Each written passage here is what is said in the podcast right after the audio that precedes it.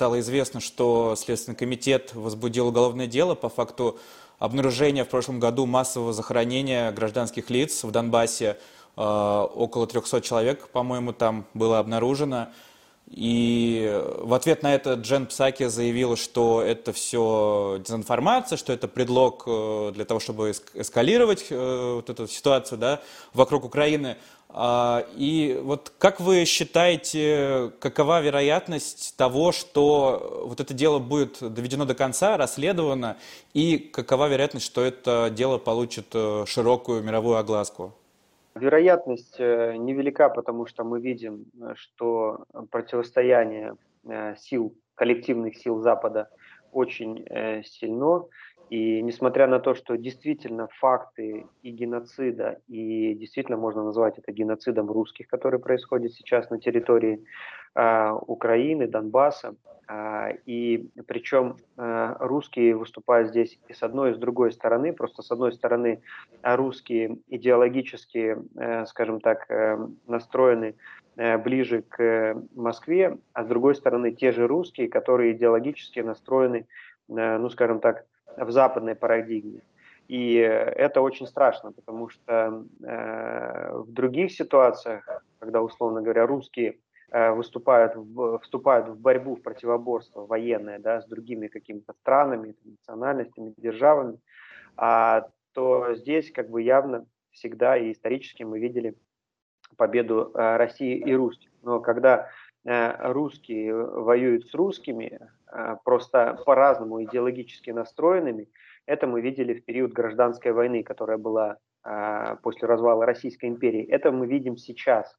И э, просто разные были тогда политические, сейчас национальные идеологические основы у этого противоборства были, но суть та же. И это все продолжение одного большого такого блока, о котором наше э, руководство должно заявлять, и, к сожалению, почему-то заявляет очень э, тихо, если заявляет, или не заявляет вообще, о геноциде русских, который идет уже на протяжении 100 лет. Это одна большая проблема, которую, к сожалению, сегодня или э, очень тихо, или вообще обходит руководство нашей страны, это проблема геноцида русских, которая уже более 100 лет, и началась она не сегодня на Украине, а началась она еще с момента появления таких э, концентрационных лагерей, как э, Талергов и Терезин на территории э, Австро-Венгерской империи.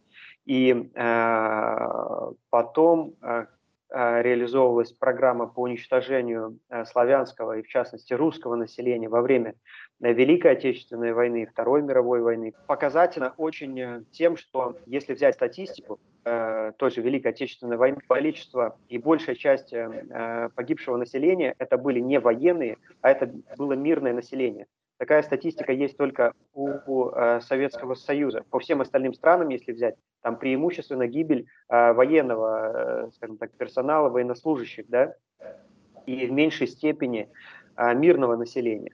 Э, из 22 миллионов погибших в Советском Союзе а практически 70% это мирное население.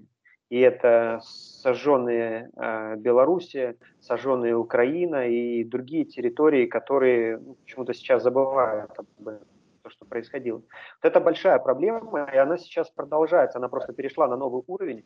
А, проблема связана с геноцидом русских, и она идет не только военным путем, она идет еще сейчас и, а, скажем так, культурной экспансией, идеологической экспансией, э, и мы это ощущаем ну, скажем так, на себе даже в России, не то, что там представители Донбасса и э, проживающие русские на Украине.